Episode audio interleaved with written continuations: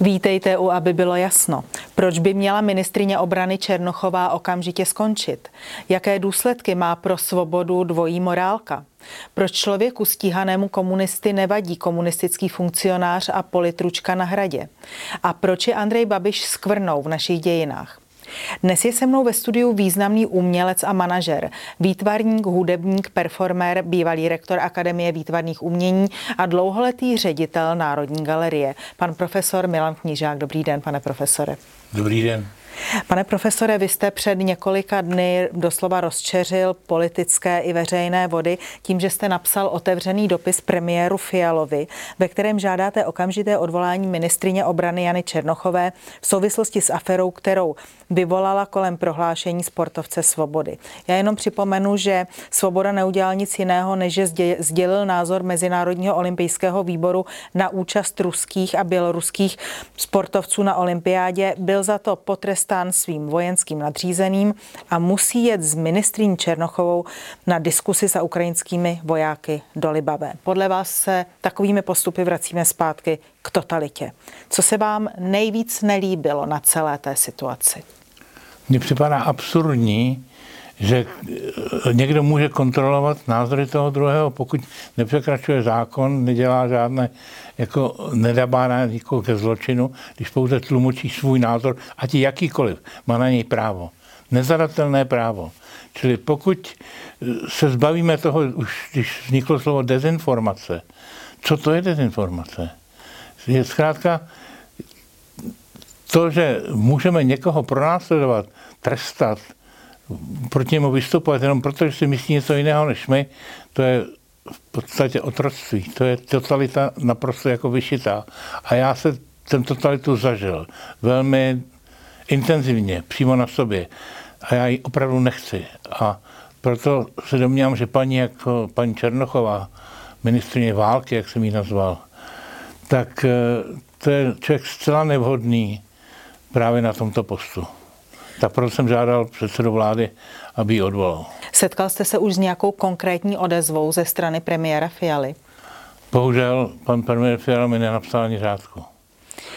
Uh, víte, paní ministrině Černochová je z občanské demokratické strany. Ta o sobě tvrdí, že to je strana demokratická, že to je strana svobodná, že to je strana pravicová. Je podle vás občanská demokratická strana ještě takovou stranou, když její představitelé dělají tyto věci? Tak já si myslím, že ono to je celkem eh, jinak, než to, víte, rozdělovat národ na pravici a levici, nebo politiku na pravici a levici, to si myslím, že dneska už úplně nejde. To byla doba vrcholného kapitalismu, která byla svým způsobem zajímavá, vlastně třeba typický představitel toho je Václav Klaus. Ale současná doba je trochu zmatenější. A to neříkám jenom o politice. Já se zajímám celkem intenzivně o vývoj filozofie, zajímám se o umění, o kulturu všeho typu a vím, jak se ty hodnoty převalují, jak ztrácí svoji validitu, jak se hodnoty stávají neurčitelnými. A proto si myslím, že dneska bohužel, a to říkám bohužel vážně, není možné hledat levici, pravici, najít jasná řešení. Dnešek, je problematický tím, že nemá jasná řešení. Či já bych si neodvažil říct, jestli je levá nebo pravá strana. Já, když byly volby, tak jsem je volil, protože jsem volal by, volil bych každého proti Babišovi. To, kdyby tam náš pes kandidoval, tak budu volit jeho. Ale nejsem přesvědčený, že svět je rozdělen takto. Že politicky už mám pocit, že všechny strany jsou si nějakým způsobem podobné. A vraťme se nyní k té svobodě slova. Vy jste, byl, vy jste člověk, který byl za minulého režimu eh, persekvován kvůli svým názorům nebo třeba i kvůli tomu, že jste měl, že jste měl dlouhé vlasy. A my, my už jsme dnes v situaci, kdy opět lidé nejenom, že jsou káráni za, své, za svá vyřčená slova, ale dokonce už stojí před soudem a jsou odsuzováni za svá vyřčená slova. V jakém stavu je podle vás u nás svoboda a demokracie, když se toto už konkrétně děje? Já si myslím, že by měl se národ opravdu, ono národ asi to je špatné slovo, že by ti, kteří to cítí, kteří mají z toho hrůzu, který to odsuzují, by měli vystoupit a sdělit to veřejně a dát to jasně najevo a nepodporovat nic, co tyto věci vyvolává. Já si myslím, že třeba to, že jsem to napsal, ten dopis, bylo proto, že jsem cítil povinnost, jakoby vnitřní, sám k sobě, k světu, v kterém žiji. A proto si myslím, že by to měl udělat pokud možno každý, který tak uvažuje podobně jako já. Jenomže takových lidí možná nebude ve společnosti většina.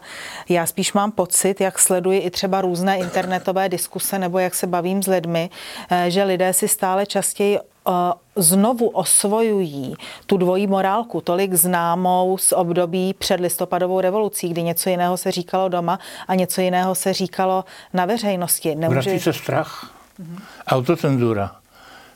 Jsme si snažili odnaučit autocenzuru, která postihla všechny snad této společnosti během minulého režimu, ale teď se ta autocenzura vrací. To je ta hrůzná věc, že doma se říká něco jiného než venku, kterou já důvěrně znám, protože mi to rodiče tak nabádali, je vlastně ukázkou spozdilosti toho režimu. Ukázkou něčeho nebezpečného. Ano, ale eh, vy jste velmi vítal listopadové, listopadové změny, mnohokrát jste o tom psal, eh, vyjadřoval jste se v tom duchu, jste svobody, svobody milovný člověk a sledujete vývoj ve společnosti.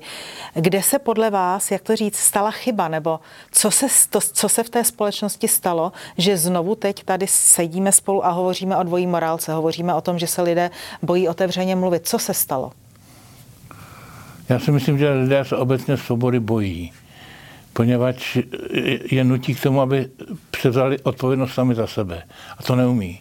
Já si pamatuju dobře, že když mm, lidi zvonili klíčema na letný, tak já jsem říkal, co budete dělat, až budou po vás chtít, abyste vzali odpovědnost za to, co děláte.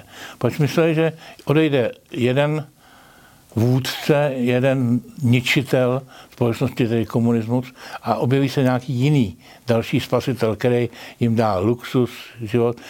Situace ve světě je naprosto odlišná od minulosti. Nikdy se lidé neměli tak dobře jako v této době, poněvadž představa, jenom si porovnejte, jak žije naše společnost teď, jak žila třeba před 50 nebo před 100 lety. To je naprosto, jsou dvě naprosto rozdílné, dva naprosto rozdílné světy.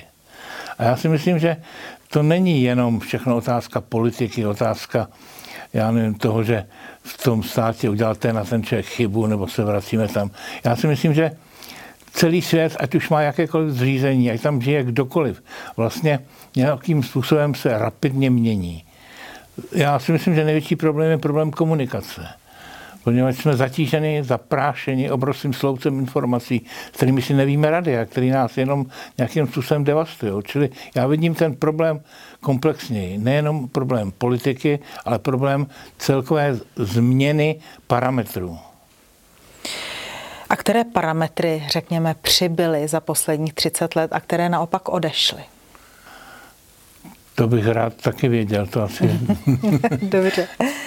Um, Pane profesore, pojďme nyní k vašim slovům. Vy označujete Andreje Babiše za černou skvrnu české, české politiky a tuším před chvílí jste řekl, že byste, i, i kdyby proti němu kandidoval PES, že byste ho, že byste ho volil.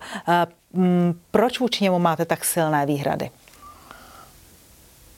Jeho životopis jeho způsob života, jeho způsob řešení problému je pro mě nepřijatelný.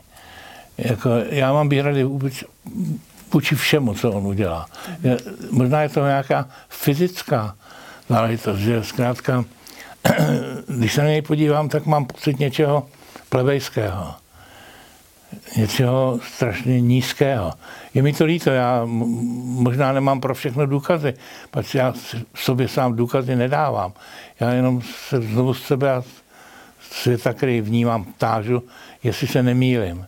A já se nemůžu zbavit pocitu, že pro mě všechny činy, které znám, všechno, co kolem něj vím a co jsem se, s čím jsem se seznámil, mě dává zapravdu, že je to člověk, který eh, si možná, který nemůže vést, podle mého názoru, žádnou společnost.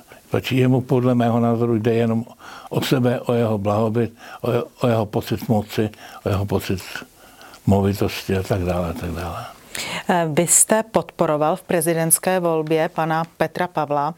Jak se jako člověk, který byl komunisty perzekován, díváte na to, nebo proč jste vůbec podporoval bývalého předsedu základní organizace komunistické strany Československa, eh, který ještě v době listopadových změn studoval na rozvědčíka v rámci armád Varšavské smlouvy?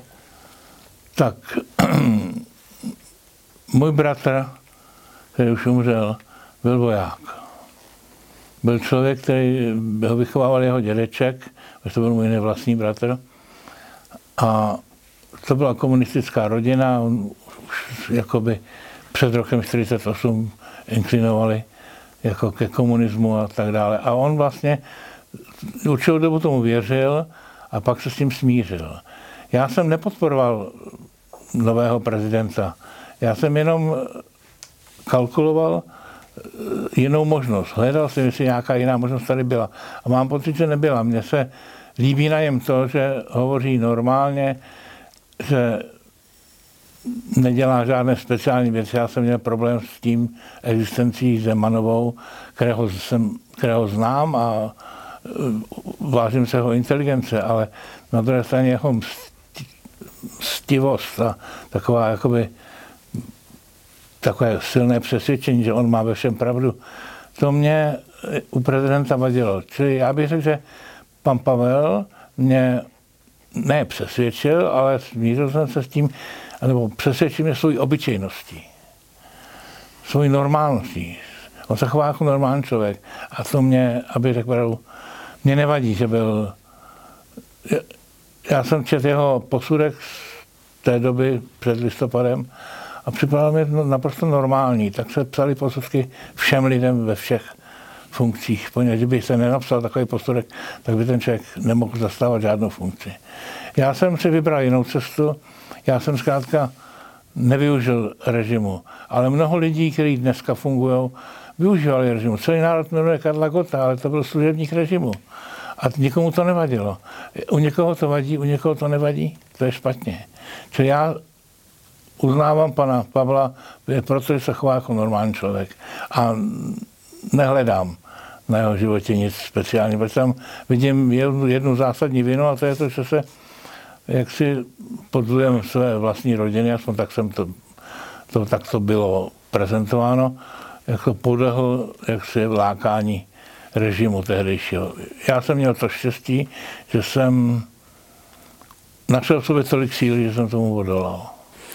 A jak se díváte na to, že nyní v roce 2023, to znamená už 34 let od sametové revoluce, eh, je po Václavu Havlovi, který byl disidentem, po mm, Václavu Klauzovi, který nikdy nebyl v KSČ a vy ho považujete za významného vynikajícího ekonoma.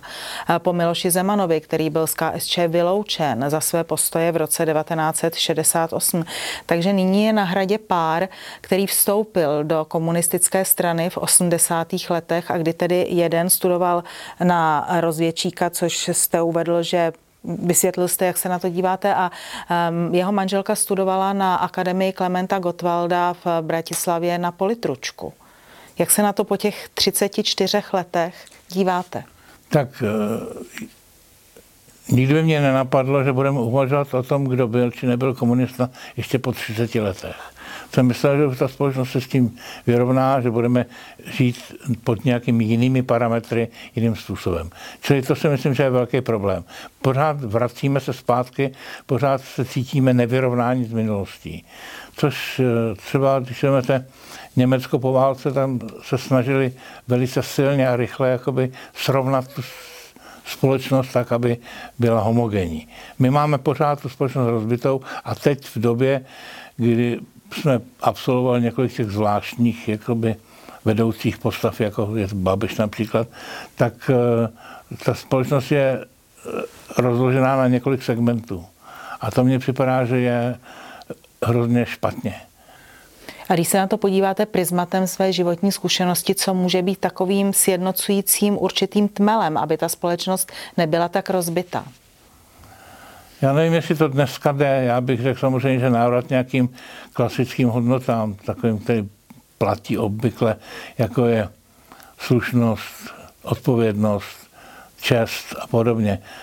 Dneska musíte, to je všude na světě, jako musí být tisíce advokátů, tisíce zákonů. Každý zákon je ukrojen z naší svobody. Čili já ne, si myslím, že zákony jsou špatně. Že má být lidská morálka, lidská vůle, touha potom nějakým způsobem fungovat. Že společnost, která je zákonem, je společnost vězňů.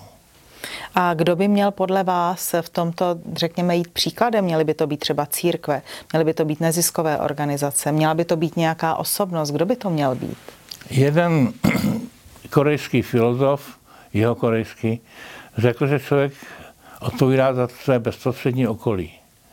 A to se mně líbí. Když každý z nás bude odpovídat za bezprostřední okolí, za tom, co dělá, co dělá jeho rodina, co dělá jeho zahrádka, nebude manifestovat proti kácení pralesů v Jižní Americe nebo pro, proti poškozování, stoupání hladiny moří na polech, ale bude se starat o to, co vidí, zná a v čem je, tak to bude dobře. Pane profesore, já vám děkuji za rozhovor. Není začát, také děkuji.